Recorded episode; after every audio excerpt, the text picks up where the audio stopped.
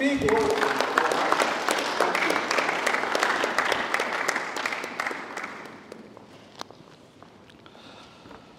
praise the Lord. You know, God's word is amazing. As, as, as uh, sometimes it looks like uh, it cannot do anything, but the word of God has power to uncover the secrets of our hearts. You know, sometimes when the word of God is being preached, it will bring to, things to light that were hidden in your heart for a long time. Okay? And that's why the word of God needs to be uh, preached in its fullness, not, not uh, butchered.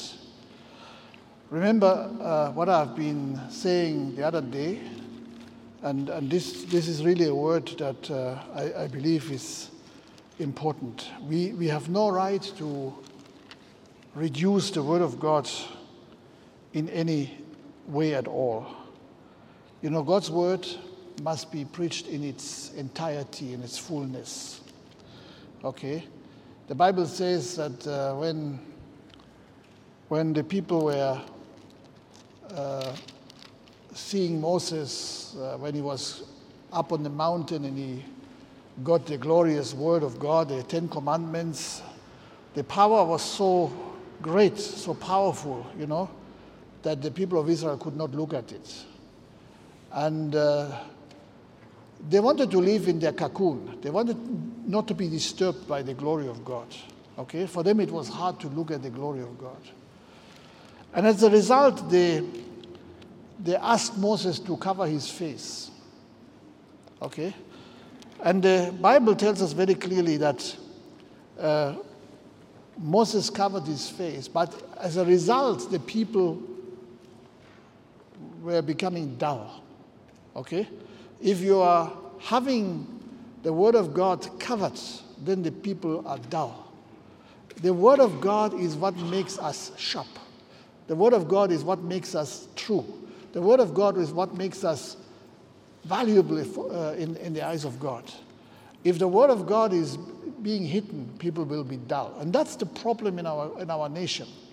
You know, we have uh, what we call a Christian nation, but the people are dull. Okay? We are, we are saying we're a Christian nation, but, uh, but, but uh, corruption thrives. There's almost nothing you can do without, without somebody holding his hand there and say, must pay me. Okay? Because what, what is given is not the whole word. It's just, it's just bit of this and a bit of this. You know, now it is commonplace that people, uh, you know, will say in public meeting, no, let us pray, you know, let us give God thanks. But in reality, this is just a, a front.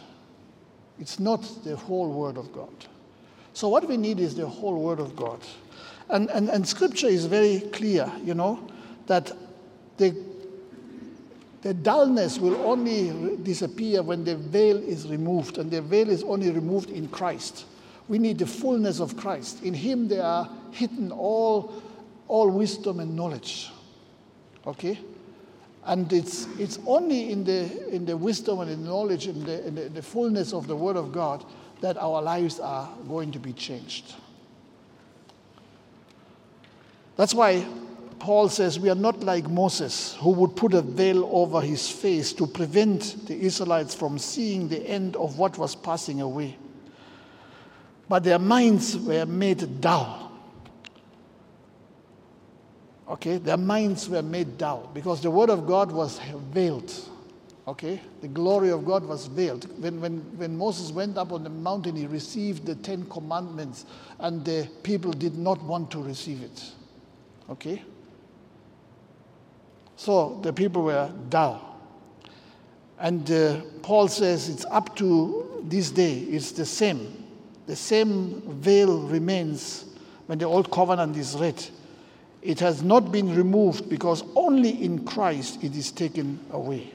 So only when the fullness of the Word of God comes our way, the dullness will disappear. And that's why you see the Word of God is like a hammer. Okay? It will hammer the hard parts of your life, of your heart, so long until they break into pieces. Okay? It is like a, sword, Not an ordinary knife, but a double edged sword, you know, which can cut both ways. And uh, it, it, will, it will penetrate in the most inner chambers of your heart, you know, where it is able to divide that which is of God and that which is a residue of your old nature. Okay? So the Word of God is sent to do that. Okay? That's the purpose of the Word of God. And that's why it is important that we don't butcher the Word of God according to our liking. Okay? This is what motivational speakers do. They butcher the word of God. You know, they like a few things here, and they, they pick it out. You know, that's what we call cherry picking. You just pick what you like, and the rest you just forget about it. But that word cannot help you. That will remain. That will leave people dull. But the word of God will make people sharp. Will make people right. Will make people righteous and holy. And that's what God is, is up to. Okay, let me continue with uh, uh, First, Second Corinthians chapter eleven. Uh, right at the end, I want to just read a few verses which I didn't read. Okay, in verse 30, the Bible says here, If I must boast, I will boast of the things that show my weakness. How many of you have boasted about your weakness?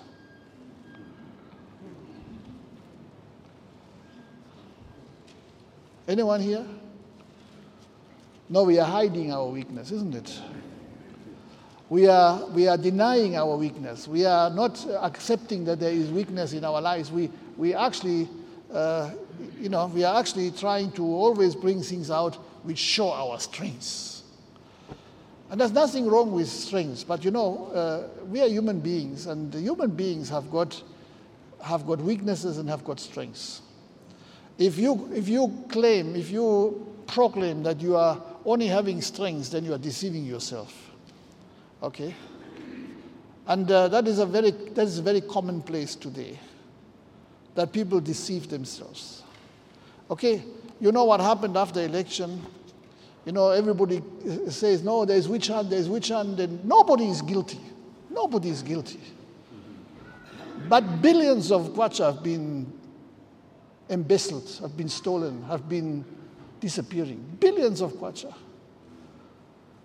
One person can have 65 million in the house, you know, from, from where?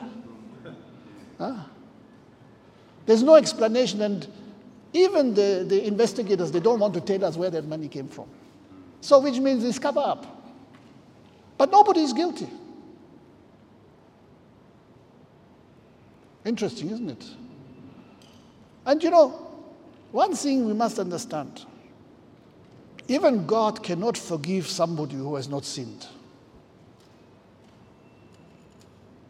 If you claim you have no sin, of course you deceive yourself, but then you will not receive forgiveness, isn't it?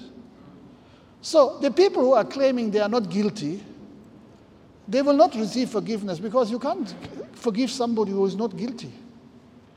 But somebody who repents will receive forgiveness. And that's what, is, what this is all about. You know, Paul says, I will boast of my weakness because I'm a human being. I have strengths, but I have also weaknesses. And if I bring my weaknesses to God, if I expose my weaknesses to God, then He will be able to deal with them. Okay? He will forgive me for, for my failure. Okay? So God will never forgive somebody who says, I'm not guilty. If we repent, okay, that means we acknowledge our sin. And repenting means that I agree, yes, I'm, I'm wrong. And then I repent, that means I turn away and I go now into the opposite direction. I'm no longer living in that, in that sin, okay, in that failure. That's when God forgives. Okay? So some, sometimes people come to you and they say, No, it was not me, but forgive me. That's a contradiction. That's a contradiction. If you're not guilty, then I cannot forgive you. If you are guilty, say so. Okay? If you have made a mistake, say so. You know, if you have had a weakness, say so. There's nothing wrong with that. Okay?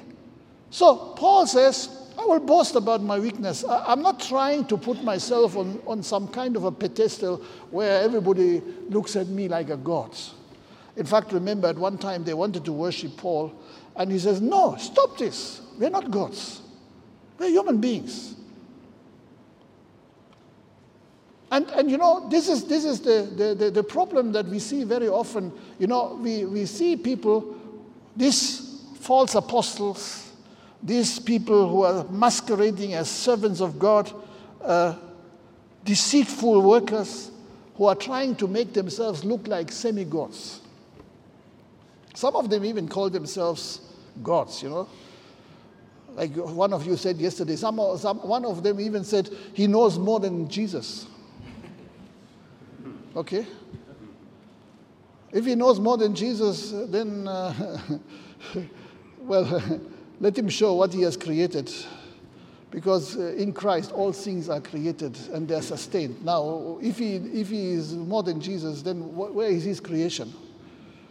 Okay, what stupidity is that? So, Paul says very clearly if I must boast, I will boast of the things that show my weakness. Okay? I'm not trying to be somebody who am I am not. You know, the way you are really free is when you are when you are real, when you are true with, your, with, with, with what you're trying to, to make yourself to look like. If you're trying to look like a genius and you are not, you will always be under pressure to be careful. Oh, I hope I'm not making a mistake. If you are the one who you are, you can always be free. You don't have to worry about what you are saying because you're not deceiving yourself. But you know, lies have short legs. You know, if you're trying to build an image of yourself that looks like so glorious, you know, one time or the other you will drip and everybody will know that you are a liar. So don't try to be somebody that you are not. It will, it, you know, this is just, people are torturing themselves to try to live a lie. That's why I'm free. I have no problem. You know, I'm not trying to be somebody I'm not. I'm, I am who I am. You can read me, okay? And that is liberating. And that's what we should all do, okay? If you have a weakness, say so, okay? And if you have a weakness and others are strong in that area of your weakness, you are actually blessed if you are saying, Help me in that place. Okay? Because none, of us is only strong and the other one is only weak. We all have got certain strengths and certain weaknesses. And if we help each other, we equal out our weaknesses. Okay? So I will boast of the things that show my weakness. The God and Father of the Lord Jesus Christ, who is to be praised forever, knows that I'm not lying. In Damascus, govern, the governor under King Aretas had uh, the city of Damascus guarded in order to arrest me. But I was lowered in a basket from the window in the wall and slipped through his hands. Okay, now this is a mighty deliverance that uh, uh, Paul has given. But if you're a mighty man of God, you would not tell such a story. Okay? That you were a fugitive, that you were cornered, that you were to be arrested, and then, like a dog, you had to be left down in a, in a basket, and then you run away, you know? So people are saying, ah, you're weak. But Paul says, this is the truth. This is what happened. So I'm not hiding. And so you, you understand, God is real, and we should be real too.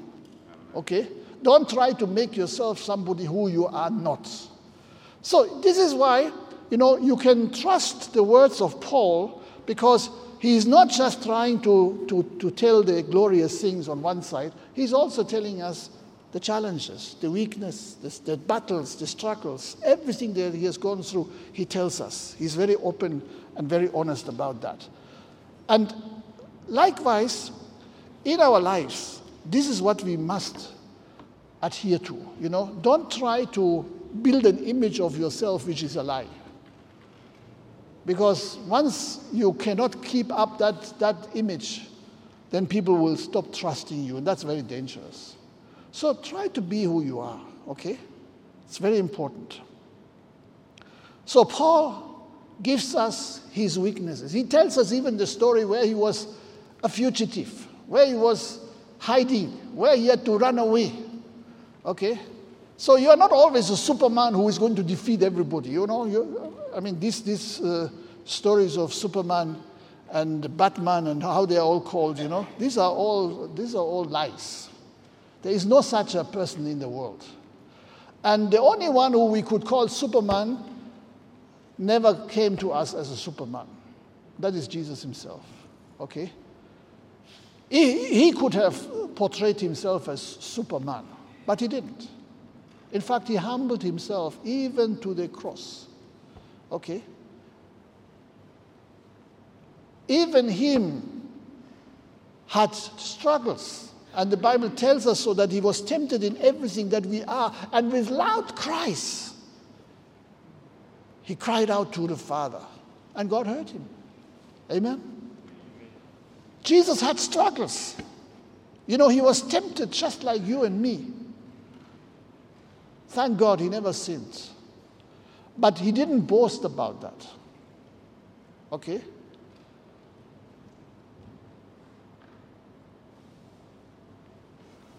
When he was in Gethsemane, Jesus had a struggle. Okay? You see, there was the will of the man, Jesus. And the will of the man, Jesus, was I don't want to be separated from my Father. That was a, a, a genuine desire, isn't it? And, and all of us, we should have that desire that we should never be separated from our Heavenly Father, that we should never be separated from our brothers and sisters, that we should never be separated because of selfishness from somebody else. And you know, selfishness is dividing people from each other. We know that, isn't it? because it's always me, myself, and I, and that is breaking uh, relationships apart. Okay? Because you want something so badly, you would rather sacrifice your relationship with, with, your, with your brothers and sisters, or even with your, with your spiritual father. Okay? Now, Jesus wanted to remain with the Father. He didn't want to be separated from by the Father. And you know, when the cup, that cup that represents the sin of the world, your sin, my sin, the sin of every human being in the, in, in, on the face of the earth, when that cup was presented to Jesus, and that didn't happen on the cross, it was happening in the Garden of Gethsemane. Okay? Jesus said, Father, if, is there no other way? Because the will of Jesus was not to drink that cup. Okay? And it's a, it's a legitimate desire not to, to do that. Okay? And thank God, you and I, we don't have to do that. Okay? Praise God. But Jesus came for this very purpose into this world that he would drink the cup. That was the purpose for his coming. Okay? That was the agreement that the Father and the Son had even before the world began. Okay? Now, at that time, God the Father, God the Son, God the Holy Spirit, they were together and they were all in spirit. Okay? But this time now, Jesus was in the flesh, in the body. And it was hard. Okay? It was hard. It was a struggle.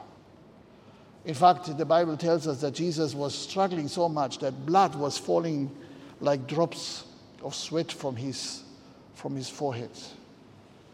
Okay? And God sent angels to minister to him. But the wonderful thing is that Jesus broke through that struggle. He won that battle. Okay? He says, Father, not my will, but your will be done. Okay? So many times we are losing exactly that battle. You know, we say, My will be done. In fact, it has become even a prayer where we are saying, Name it and claim it. You know, whatever you want, tell God and He must do it. You know? But Jesus teaches us something else in his own life. Okay? Be willing to forego what your flesh desires. Be willing to lay down what God asks you to lay down. And you know, our, our old nature is so stubborn that it doesn't really want to do that. Okay? And you know, uh, God doesn't blame us for that because even Jesus himself struggled. That's why he understands us. Okay? He understands what we are going through. So if you are struggling, you're not alone. We are all in the same boat. Even Jesus has been there. Okay? But he was able to gain the victory by not insisting on his will, but looking up to the Father. And you know, very often, this is what we miss to do. We are not looking to the Father. When he looked to the Father, he knew. In fact, the Father was not even saying anything. Jesus just prayed, Not my will, but your will be done. And the Father didn't even say what his will was, but Jesus knew what his will was. Okay? So it settled it right there. And this is where we need to come to, you know. When we are in these kind of battles where our flesh desires to do the things that please us, that please our flesh, we must learn to pray that prayer not my will, but your will be done. Okay? And look at Paul. You know, Paul is fully aware of that struggle. He's willing to accept that there are weaknesses in his life. They were there.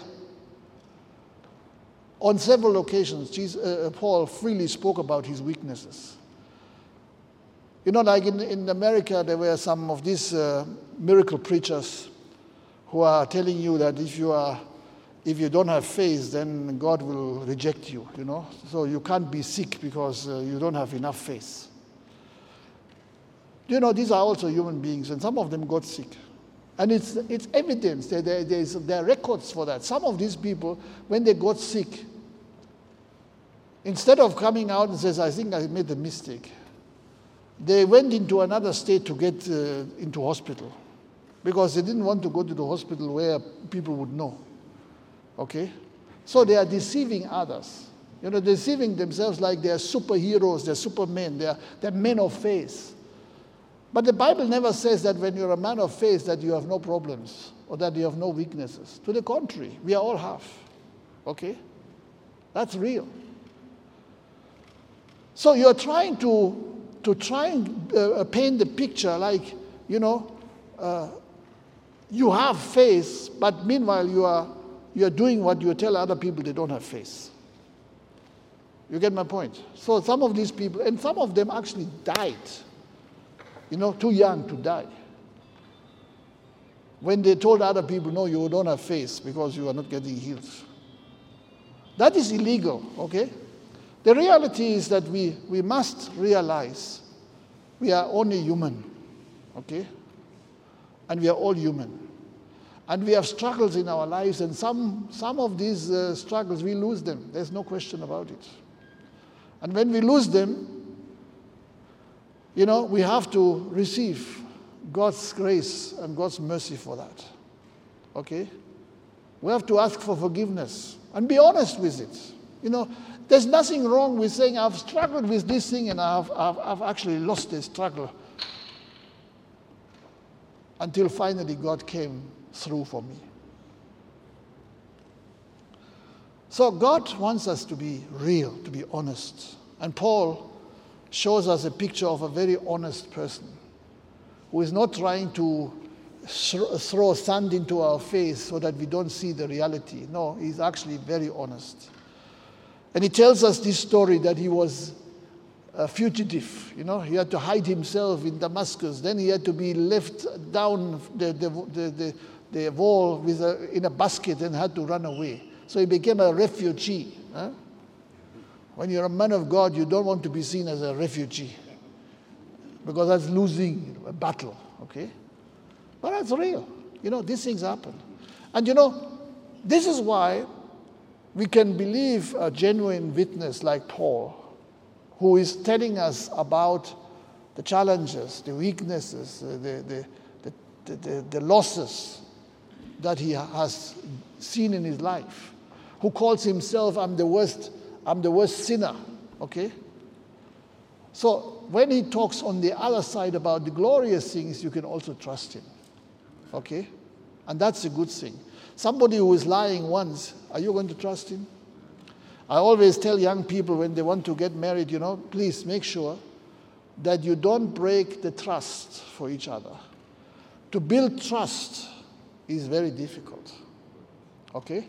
So when you come to know each other, you, you learn to trust each other, that's a beautiful period of time in life. Okay?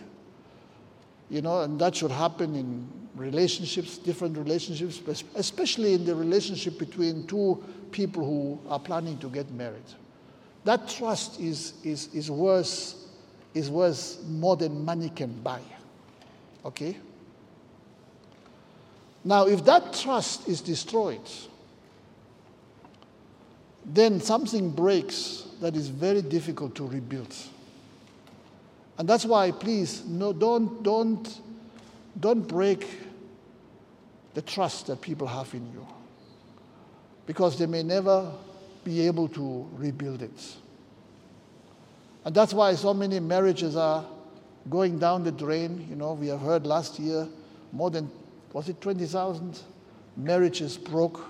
And these are only the, the figures which are known. What about the, the dark figure, the, the underground figure, which we don't even know? You know, the reality is people do things, they don't keep trust. You know, I have promised my wife that I will not deceive you. Okay? And I've not deceived her in any way. I want that trust that we have built for each other to be protected by all means. Okay? And it's something sweet, something powerful, something assuring when you have somebody in your life you can absolutely trust. Okay? But if you are trying to cut corners, you know, and then of course, uh, don't think that when you are breaking trust, that it will not be known. The truth will always come to light. Okay? God will bring it to light. And that can, that can devastate relationships. And it has done it, it will do it, it is always doing it. This is what is happening right now. You know, people, they want to come into marriage because they want to get the best out of the other one. They're selfish. They don't want to give, they want to just receive. Now, if there are two people who want to receive, you're in trouble already. Okay? There must be a willingness to give, to give. And, you know, those who are giving, they will always receive. If you make the other person overflow, you will get the overflow. Okay? But if you're always grabbing, grabbing, grabbing, then there will be nothing to overflow. So that's why building trust is important. And remember, if trust is broken, to rebuild it to where it was is a very, very, very, very difficult exercise. Very often, it doesn't work. Because people will always say, You remember you did this, you said this, you, you, you, you betrayed me. Okay? People forget, you know. We are, we are always saying, you know, for, for, forgive and forget.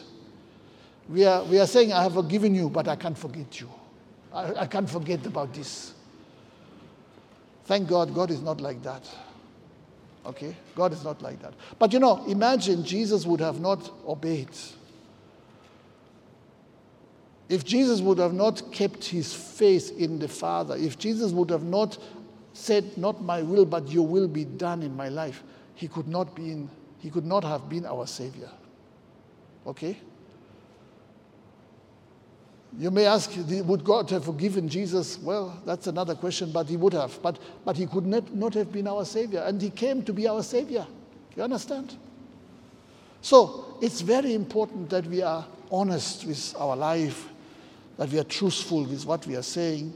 If it's a weakness, be honest about it. If you have to be a refugee like Paul, Just be honest with it, you know. If you're not the shining and glorious Superman that people are expecting of the man of God, be honest about it. You know, I mean, I'm sure you have heard about somebody who claimed to be a prophet or an apostle, and I don't know what he prophesied, I don't know what he told people, but uh, somehow he couldn't cope with his own with his own prophecies. He killed himself. He committed suicide. I'm not judging him. I don't know the story. I wish I would know a little bit more about the story, but it's so sad, you know. How would you come into such a place unless you have compromised along the way? You know, unless you have tried to display something which you are not. Okay?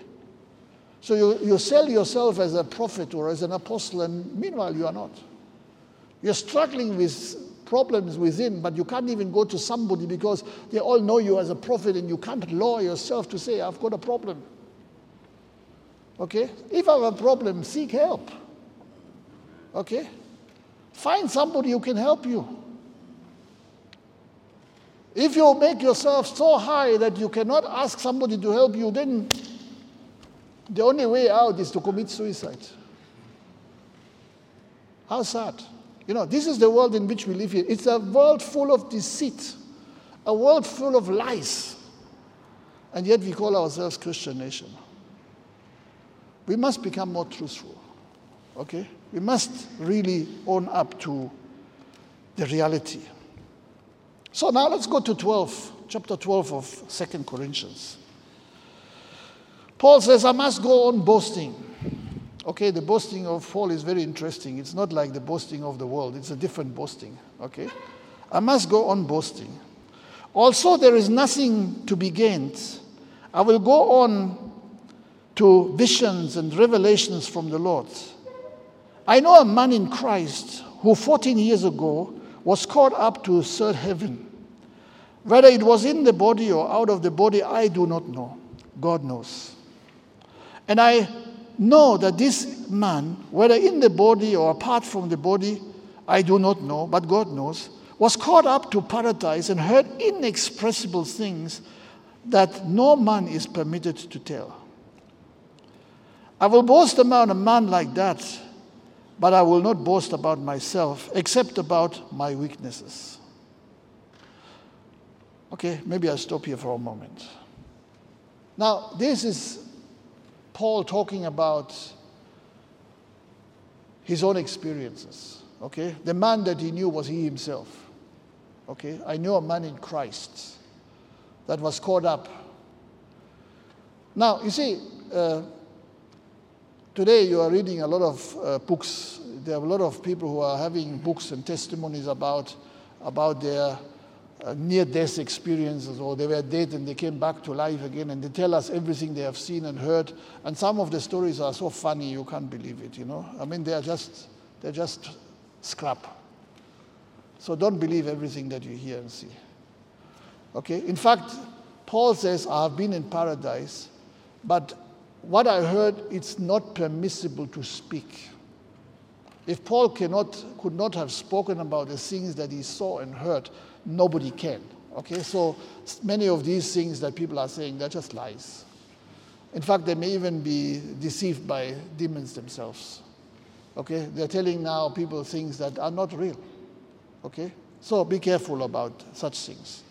But, but Paul says, you know, if people are claiming they have knowledge, they have understanding, they have got visions and dreams, I, I, I have had them, you know. But I'm not, I'm not going to, to to use them for advertising material for myself. But I just want you to understand yes, I was there in such a place. Okay? Paul had visions and revelations, and the reason uh, we can be sure of that is about the revelations that he himself has written down for us in so many different ways. You know, God used Paul like nobody else to tell us about the plan of God for the church. I mean, read the book of Ephesians where Paul is telling us that even before the foundation of the world, God loved us, God chose us, God designed us. I mean, you could not have known that without a revelation. You understand? And these things are written down very clearly for us to study and to understand. And Paul says, I received these visions and revelations from the Lord. Okay? But he doesn't boast him. He doesn't, he doesn't use them to build his image. In fact, he has not even talked about them just because of this situation in Corinth where, where there were super apostles who claimed they know better. That's why Paul is coming out and saying, You know, I've had these things, I know. And so he says, I, I know a man in Christ who 14 years ago was caught up into third heaven. Okay, third heaven is a place where, where, where God resides. Okay? Okay, there's a heaven here above us, you know, the clouds in the sky. And there's another heaven where, where you know, the, the, the principalities are. And then there's a third heaven where, you know, God dwells. And, and he says, I was caught up into up to third heaven. And he doesn't even know, he can't describe how this catching up happened. The same thing happened later to John in the book of Revelation. You know, he says, I was caught up. I don't know whether I was in the body or I was out of the body. I don't know how, how it happened, why it happened. No explanation. But I know it is real.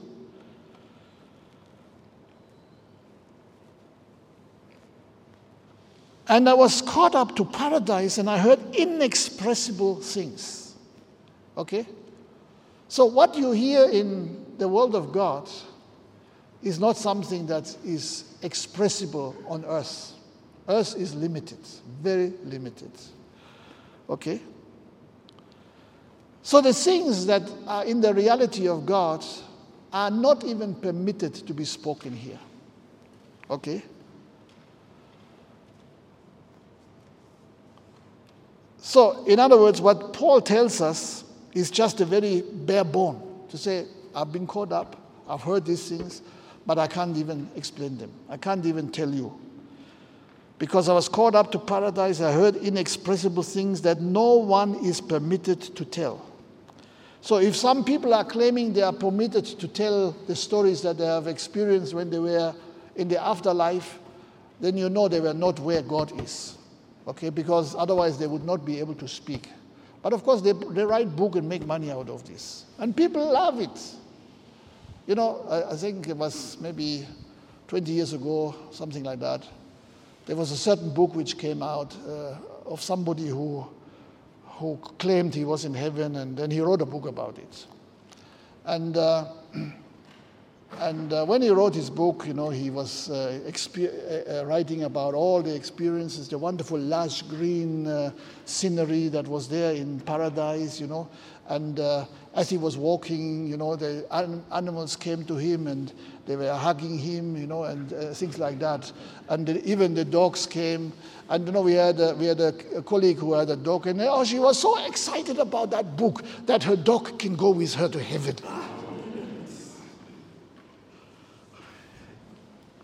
Anyway, as far as I know, the Bible says the dogs are outside.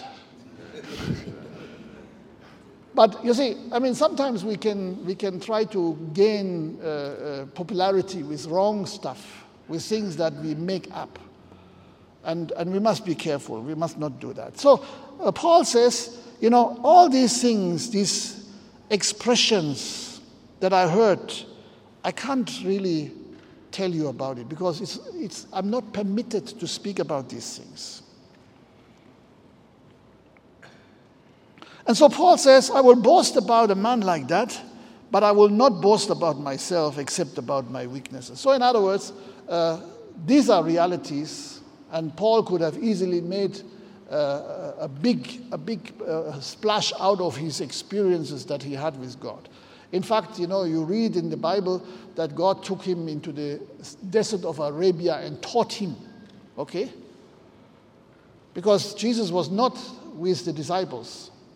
Okay?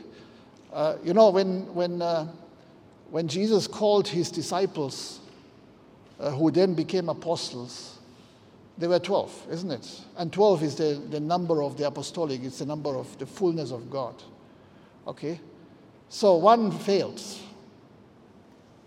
That was Judas.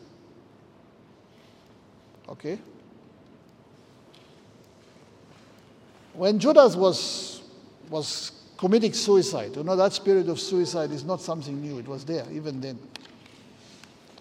So when Judas committed suicide and the disciples were uh, then wondering, so what are we going to do, you know, with uh, the place which is left empty? Of course, there were two candidates who were always with them, you know, because in the company of the disciples, there were not just 12, there were always others who were walking with them. They then chose a replacement apostle. And how did they do it? They cast a lot. It's very interesting. You know, I personally believe that was not the choosing, it was not the right thing to do. Okay, there are other arguments who are saying this was the right thing to do. I, I don't believe it.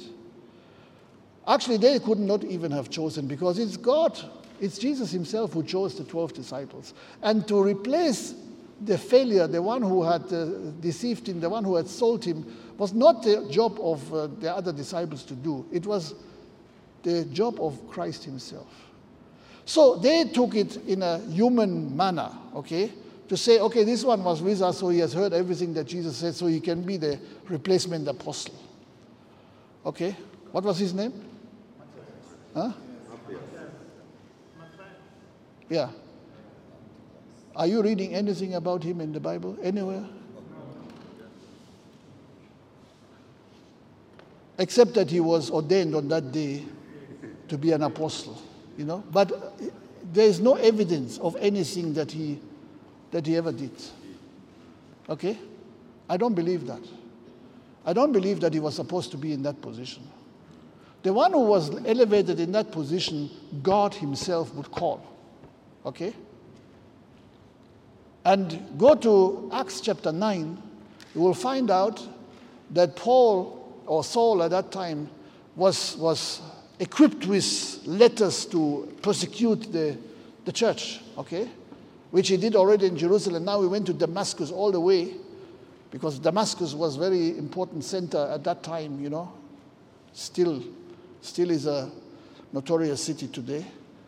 But it was a, it was a center of the faith, center of the church at that time. So uh, Saul wanted to persecute the church. He wanted to kill the church by all means. And on the, way, on the road, a voice spoke to him Saul, Saul, why are you persecuting me? Okay? The same voice that called the 11 or the 12 disciples in early his, in his early ministry, okay, is the very voice that also called Saul. Okay? Jesus did not call Matthias. Have you heard anywhere where, where the Lord says, okay, this one must fill the place of uh, Judas? But you see the voice of Jesus clearly, clearly calling out, Saul, Saul, why are you persecuting me? And like I said the other day, you know, uh, Ananias was instructed, go and lay hands on him because he is told that the man by the name of Ananias will come and pray for him and his eyes will be opened. And Ananias says, Jesus, don't you know who this guy is? You know, we always want to teach Jesus. We always want to tell God our little wisdom that we have or think we have. And uh, Jesus said, Go, because I will teach him. I will show him what he has to suffer for my name. Okay? And he was instated into a position of apostleship by, by God Himself, not by a human being, not even by a lot. Okay? There was no lot cast, okay, which one, which one is supposed to be the one. And the one he was, who was called, Jesus himself, used in a mighty way. Okay? And most of the New Testament, after the Gospels and the book of Acts, has the handwriting of that very called apostle. Okay? So, forget about the good idea that the disciples had, the, the, the apostles had. You know, they, they, they said the, the place of Judas cannot remain empty, and they were right. But their response was a bit too fast. They were not waiting for Christ to do what needed to be done, they were doing it themselves. And I personally think that was a mistake. Okay? Okay, God had no problem with it. Matthias can be called an apostle, no problem. But uh, the apostleship was on Paul and not on Matthias. Okay? Matthias wrote nothing.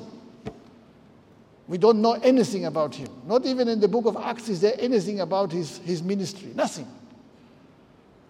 But the Bible is full of the works of Paul. Okay? That's when the call comes from the voice of God, from the throne of God, then it's a true call. Okay?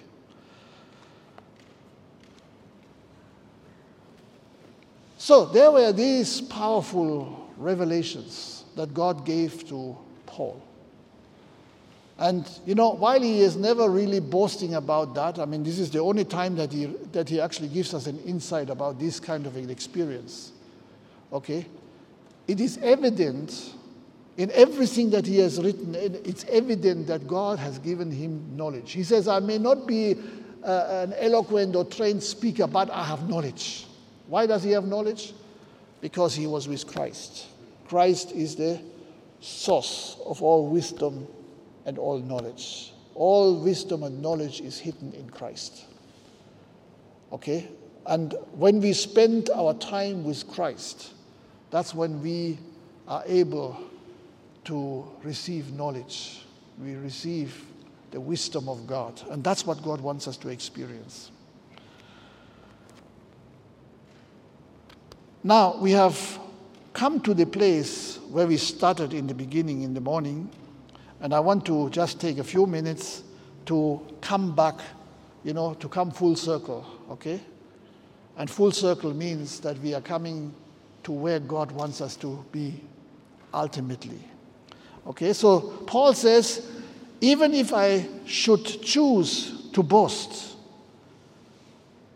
I would, be not, I would not be a fool because I would be speaking the truth. But I refrain, so no one will think more, more of me than is warranted by what I do or say, or because of these surpassing great revelations. So, in other words, that's a good bottom line for every one of us. You know, don't try to make people think more of you than you really are. Because that's pride. Okay? So Paul says, I could boast, but that's not my interest. Even if I would boast, I would still be uh, speaking the truth.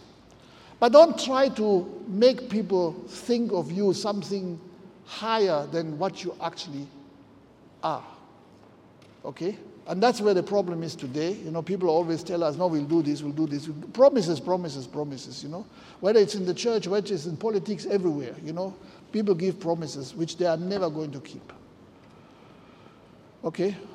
Some years ago, we were told in 90 days, one, two, three, four, five, all of these things are going to happen. 90 days. 90 days. You know, paradise was supposed to arrive on earth that was uh, 20, what? 17, 16? 2011. Huh? It's so long ago. Huh? Time is passing. Huh? 2011. How many 90 days have, have passed? Not one of, not one, not one, not a single promise has, has, has, has, has been coming to pass. Or have you received some? We were promised more money in your pocket. But actually, there was a mistake there. It was supposed to say more money in our pockets. Okay? So that's why it never arrived in our pockets, because it went to other pockets. so, you know, promises, promises, promises, promises, and they are not fulfilled. That's why, you know, we need to, we need to be real when it comes to things like that. You know, don't fall for promises. Promises are just that, you know. You can praise somebody when the promise is fulfilled, not before it is fulfilled. okay? So Paul is saying, even if I would boast, I would still be saying the truth. But I refrain, okay? So we must learn to refrain from making people think of us more than what we are, okay? But I refrain so no one will think more of me than is warranted by what I say or what I do, or because of these surpassing great revelations. You see, Paul could have uh, slaughtered these revelations or exploited these revelations to lift himself up. But they were God's revelations, not his revelations. And that's why Paul never uh, got tempted to, to say something about the things that he has received because he knew he was just a recipient of those things. Okay? Therefore, in order to keep me from becoming conceited, I was given a thorn in the flesh, a thorn in my flesh, a messenger of Satan to torment me. Okay, a lot of people have said a lot of things about that, and I don't want to add more to it. You know, the reality is that we are still in the world, and the world, the devil is still doing his nonsense, okay? He will still give us difficulties, okay? He's a defeated foe, and the Bible says that we have victory in Christ Jesus. Okay? But that does not mean that the devil will just sit by and cry because he has lost you. He will still try to make your life difficult. Okay? He's defeated, but he still has a lot of henchmen around. Okay? The world is still full of people of darkness, and they will still try to trip you wherever possible. And, and, and Paul is saying, that's thorn in my flesh, and we don't know what it means. And please don't interpret something that you don't understand. Okay? Don't read into scripture something that is not there. Okay? A thorn is something that pricks you, isn't it? Something that pains you. And, and you know, we have got such issues in our life. I'm sure there are certain areas in your life that prick you, that pain you. And, and you know, uh, the things that prick you and pain you, you want to get rid of them, isn't it? And, and uh, Paul says, you know, I've taken, you know, great effort three times where I, I prayed that God may remove that, that pricking from my life, that pain from my life that I'm experiencing because I'm still in the flesh. You know, I mean, there are things that we know about Paul, for instance. You know, Paul was a short man. Okay, Paul had a poor eyesight. It could all relate to that. That's why he says, even see my, my, my handwriting, my large letters, because, you know, he couldn't see very good. So this could have been some of the things. But, you know, please don't speculate because it doesn't, it doesn't lead to any benefit at all. The reality is that as long as we are in this world, we are still struggling. Okay? We are still subject to our human nature, to the old nature that is not of God. And we need to learn to overcome that nature by our faith in Christ. Okay? And that we can do, just like Paul is giving us insight here. So he had that pricking, he had that pain in his flesh that messenger, you know, that somehow Satan was using to make his life uncomfortable. At the same time, that situation of being uncomfortable gave more room in his life for grace. If it was not there, he himself said, I could have been conceited. Maybe I would have become proud about all the things that I've seen, all the glorious things that I have been able to witness. And so God kept me on, on par, you know, kept me uh, humble. Because, you know, we can always say, I, I, can do this and I can do this and I can do this. And when you get finally there, then it's a whole different story, isn't it? You know, somebody told me if I, if I would be rich, I would, I would actually, you know, if I would be a, a millionaire, I would give most of the, my money to, to the work of God or the poor or whatever. And uh, some people who I, who I know very well have told me that. And I, and I told one of them, no, no, you wouldn't. I says, how do you know? He says, You are not faithful with what you have now. How will you be faithful when you have a lot? You know, you're not faithful with little. How will you be faithful with much? That's a biblical principle. Okay? So people can say, no, if I'm, if I'm a billionaire, I will give millions. And uh, you are greedy today, so you will be greedy then. You understand? So, in other words, Paul is saying, what I have gone through, I did not like it. And what you and I go through, many times we will not like it. There are things which we would rather eradicate out of our lives. Okay?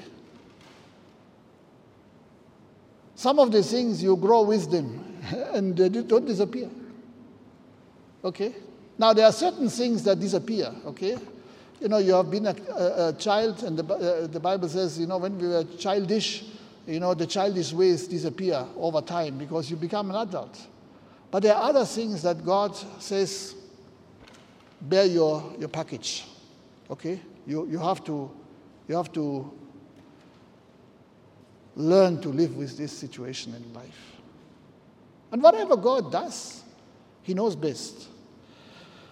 So Paul is understanding why God did not answer his particular prayer why he didn't respond to his cry, his plea three times.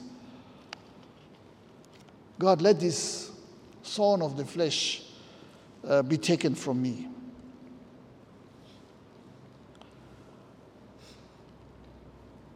And he says, in order to keep me from being conceited, okay, in order for me to be not proud, in order for me not to lift myself above others, in order for me to be remaining on the, on the, on the, on the road of reality, God left this problem with me.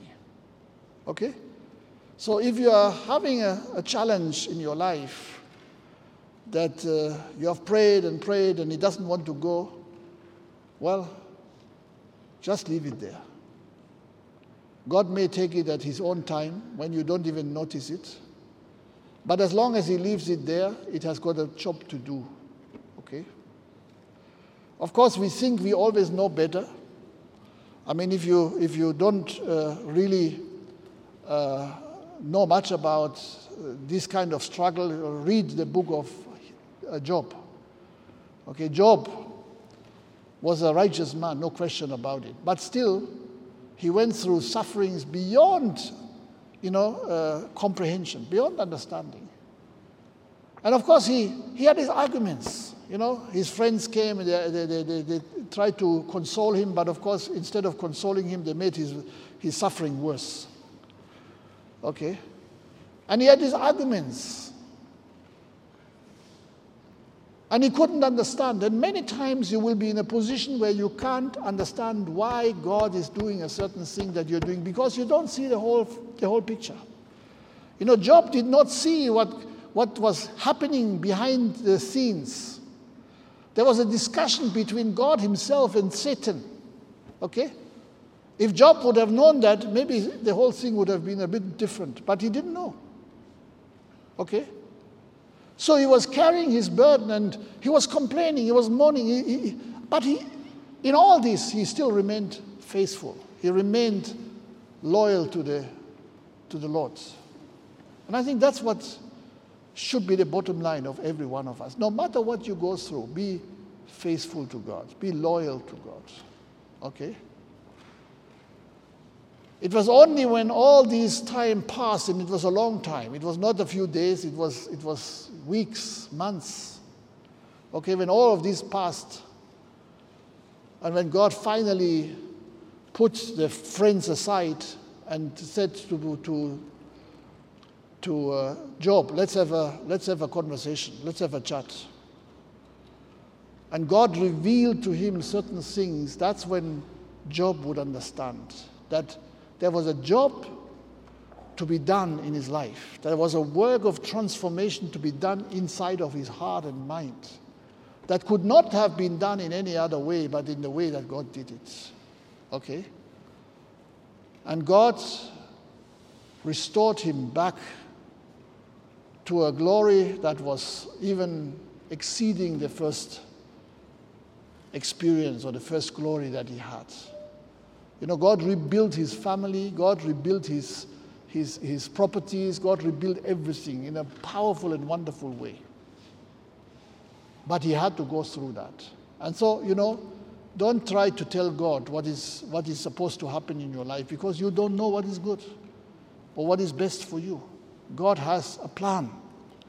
And that plan may be painful to you. You know, I mean, the, the, the common, the common uh, line of, of, of, of, message in many of the charismatic churches uh, today is God has a wonderful plan for you. No suffering, no, no trials, no problems whatsoever, just bliss. That's a lie. That's not biblical. Okay? Yes, God has a wonderful future for us, but in order to reach that future, we have to go through the hardships of this world. Okay? We can't avoid it, it's not possible. Okay, so in order to keep me from becoming conceited, becoming proud, becoming lifted up, becoming uh, more holier than thou, okay? For that reason, God had left that messenger of Satan with, with Paul. He was pricked. He saw the pain in his life. And uh, after he prayed that this should go away, God said, What you need is not the pain to go, what you need is my grace. Okay? What you need is the fullness of my grace be manifest in your life. Okay? And my grace is sufficient for you. That means there is more than enough. Okay? Remember, Jesus came in the fullness of grace and truth. And grace is never diminishing. You know, the grace of God is never running empty. You know, if I have a, a glass of water and I drink, if, if, it's full up to the brim, but if I drink uh, just one, one bit of it, it's no longer full. Okay? And eventually it will be emptied. But it, with the grace, it's not like that.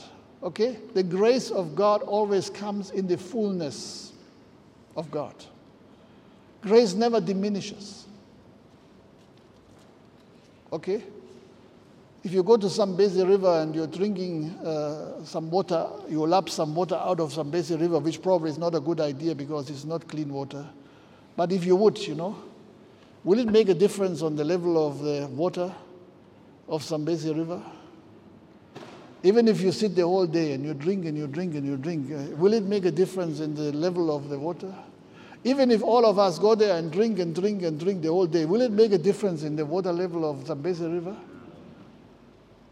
You know, no matter how much people is being removed from, no, how much water is removed from, from Zambezi River, you know, still, the Zambezi remains high. The reason is there's always a new flow, okay? Always fresh water coming, always more coming. And this is true with God, you know? God is full of grace and truth. He never diminishes, he never runs dry, he never comes to the end and says, Sorry, now you have come late, now I've run out. No, there is enough. And, and this is the lesson that God teaches Paul. My grace is sufficient for you. In fact, in the situation that you find yourself in, grace will be the very substance that makes all the difference in your life. Through grace, you can continue the ministry. Through grace, you can do the work that I've given you to do, and you will be able to accomplish it. Okay? My grace is sufficient for you. For my power, okay, not the worldly power, but my power, the power of God, the dunamis of God is made perfect in weakness. Okay, that's why we have read in the beginning when we came together that those who hunger and thirst for righteousness, they will be filled. Okay? That's why we have seen all these different being uh, blessing, blessings that God has, that Jesus has been talking about at the beginning of his ministry. Okay? Because this is the same principle, the same secret that we are seeing right here in this very scripture. Okay, and I think it's important for us uh, to understand that this is what Jesus really means. So, Matthew chapter 5. Let me just go back quickly, you know. Blessed are the poor in spirit. You know, Paul came in the poverty of his spirit and says, God, do your work. And God says, My grace is sufficient for you. Blessed those who mourn. Okay? There was mourning because there was pain, there was pricking. Okay? There was a thorn, there was a messenger of Satan. But he came to Jesus, and Jesus said, My grace is sufficient for you. Blessed are the meek. And Paul shows us his meekness, his humility. You know, he's not coming with a, with a, with a, with a whip to whip out the, the, the naughtiness from the people of, of, of Corinth. And they were, they were really naughty. You know, many of them were really a, a, a real problem. But he says, I appeal to you with the, with the humility and with the gentleness of Christ. Okay? Blessed are those who hunger and thirst for righteousness, for they will be filled. You see, the grace of God has the capacity, has the power to fill us all together, completely, wonderfully well. Blessed are the merciful, for they will be shown mercy. You know, when you are going through suffering yourself, when you are going through weaknesses yourself, when you are seeing certain things in your life are not tying up the way you would love, that's, that's when you become merciful because you need mercy. Okay? So don't try to impress others that you don't need mercy. We all need mercy. Okay? So let's be merciful so that we also receive the mercy of God. Blessed are the pure in heart, for they will see God. Okay? Don't try to be somebody who you are not. Don't make people think more of you than, than what is right and true. Blessed are the peacemakers, for they will be called children of God. And you know, in all the struggle that you can see, the concern that uh, Paul says he has for all the churches, you can see that he was struggling to present the church, the true church, the ecclesia of God, as bride, pure and holy to the Lord's. Blessed are those who are persecuted because of righteousness, for this is the kingdom of God, the kingdom of heaven. As you can see, Paul was persecuted.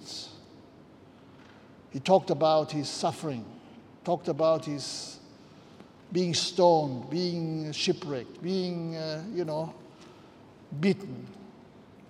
So many different things. He was persecuted.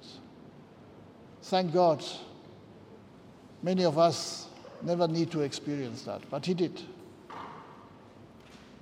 But Jesus tells him, My grace, my grace is sufficient. Sufficient. Okay? That's what we need. We need grace sufficiency in our lives.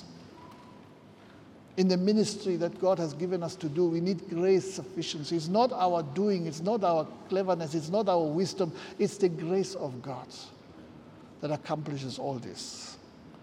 Okay? Blessed are you when people insult you, persecute you, and falsely say all kinds of evil against you because of me. I mean, Second Corinthians is a, is a prime example of all these things that people can do to others. And it's sad, you know, that even false brethren, brethren who you think they are honest to you, they turn out to be false brethren and do, do all kind of evil things to you. But Jesus said, Blessed are you, because of my grace. My grace is sufficient for you. Okay, rejoice. What a blessing. You know, when you can rejoice, even in the worst situations, you can rejoice. That's a blessing. Okay? And be glad. You know, rejoicing is like the outburst of a certain situation where you rejoice. But be glad is a constant thing. You know, it's a constant blessing that continues on. Rejoice and be glad because Great is your reward. Great is your reward. The greatest blessing of all is the reward that God has prepared for us. The reward that God has prepared for you in heaven. For in the same way they persecuted the prophets who were before you. So, what is happening in your life is not something new. Paul went through that. Even in the Old Testament, the prophets went through that. All of the people who were standing to proclaim the true word of the Lord, they've experienced exactly what even we, when we are proclaiming the word of truth in righteousness, will experience as well. So it's not something fresh, it's not something new that we are going through, but it's something that we can be encouraged from Scripture. Because the same God who has carried through all these heroes of faith, you know, that you read about in the book of uh, Hebrews, chapter 11, they will carry you through too. Okay? They will also carry you up to the final destiny that God has for you and for me. So Paul says, Therefore, I will boast all the more gladly about my weaknesses, so that Christ's power may rest on me. Okay, so my, my weakness is not in, in competition with the power of God. If I've got power myself, then it will compete with the power of God. Okay? But if I've got weakness, God's power will take the field, isn't it? Will take over the, the, the, the place. This is why, for Christ's sake, I delight in weakness. Okay? Did you delight? Did, did, did you learn to delight in weakness? Most of us, we hate weakness, isn't it? We want to get rid of weakness. We fight weakness. But learn to delight in weakness. Okay? Read this scripture again and again.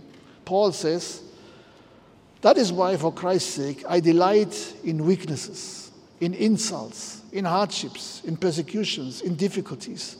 For when I'm weak, there's more space for the strength of my God. Okay? When I'm weak, there's more room for the, for the grace of God to manifest in my life.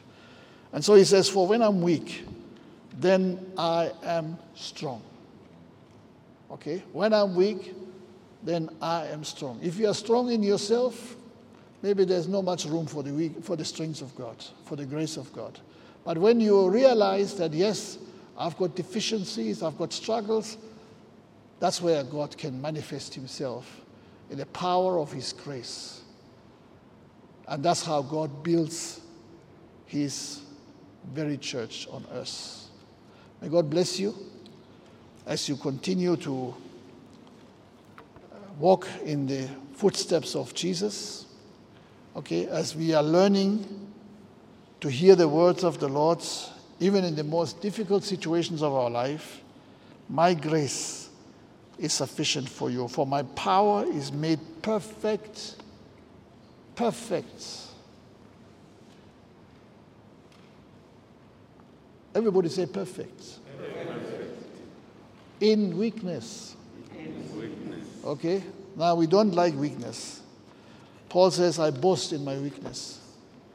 Okay? I accept my weakness. I'm not running away from my weakness. But praise God. When I'm weak, then I'm strong. God bless you. Thank you.